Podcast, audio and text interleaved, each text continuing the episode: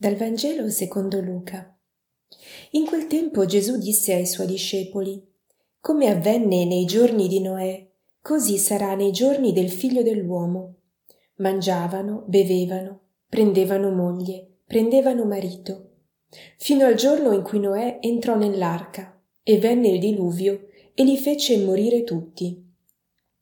Come avvenne anche nei giorni di Lot. Mangiavano, bevevano, compravano, vendevano, piantavano, costruivano. Ma nel giorno in cui Lot uscì da Sodoma, piovve fuoco e zolfo dal cielo e li fece morire tutti. Così accadrà nel giorno in cui il figlio dell'uomo si manifesterà. In quel giorno chi si troverà sulla terrazza e avrà lasciato le sue cose in casa, non scenda a prenderle. Così chi si troverà nel campo non torni indietro Ricordatevi della moglie di Lot. Chi cercherà di salvare la propria vita la perderà, ma chi la perderà la manterrà viva. Io vi dico, in quella notte due hanno lo stesso letto. L'uno verrà portato via e l'altro lasciato. Due donne staranno a macinare nello stesso luogo. L'una verrà portata via e l'altra lasciata. Allora gli chiesero Dove, Signore? Ed egli disse loro, Dove sarà il cadavere, lì si raduneranno insieme anche gli avvoltoi. Il Vangelo di oggi ci presenta gli uomini al tempo di Noè e di Lot, intenti al loro d'affare quotidiano, al mangiare, bere, lavorare, farsi una famiglia, piantare, costruire. Tutte attività che appartengono all'essere umano. Dio stesso ci ha creati così, composti di spirito, anima e corpo, ponendoci in questo mondo e invitandoci a lavorare, a custodire la creazione, a moltiplicarci. Il fatto però è che proprio perché siamo anche anima e spirito, tutte queste attività non sono fini a se stesse, cioè non si esauriscono in una dimensione solo materiale, orizzontale, piatta, ma sono modi per vivere la relazione con Dio, per conoscerlo, per far fiorire la creatività che ci ha donato, per lavorare con lui al compimento della creazione. Sant'Ignazio di Loyola diceva che tutta la creazione serve l'uomo affinché esso possa arrivare alla comunione piena con Dio.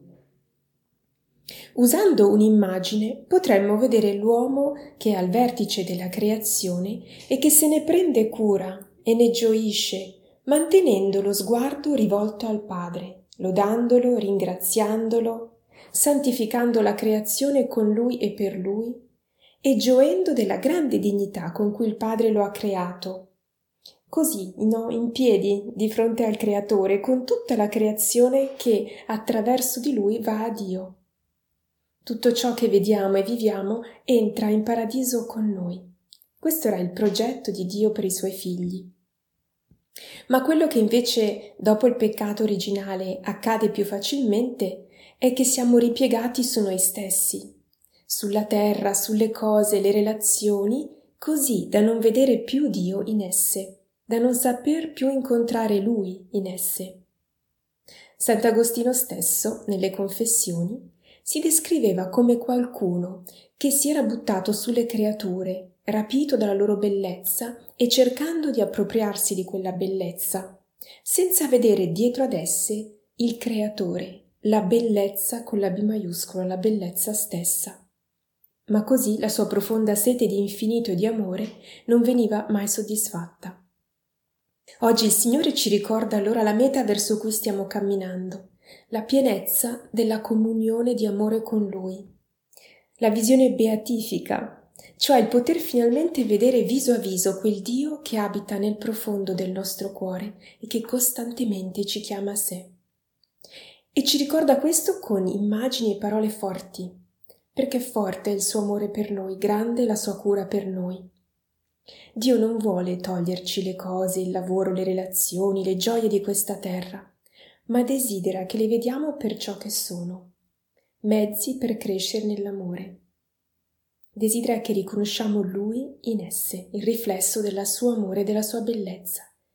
E così facendo troviamo una gioia più vera con esse in esse e una capacità più grande di condividerle con gli altri, così che diventano dei mezzi di unità, di comunione. Al contrario, quando ci ripieghiamo così tanto su noi stessi e ci attacchiamo alle cose di questa terra come se potessero salvarci, finiamo col vivere in autodifesa e il prossimo diventa più facilmente un nemico, qualcuno che può toglierci la vita, la ricchezza, la felicità. Ma ciò a cui ci attacchiamo qui sulla terra, ci dice Gesù oggi nel Vangelo, dovremo lasciarlo andare quando saremo chiamati al passaggio della morte. Invece, se l'avremo vissuto con amore, come mezzo per raggiungere Lui, gli altri e condividere la vita con loro, diventerà la nostra ricchezza in cielo.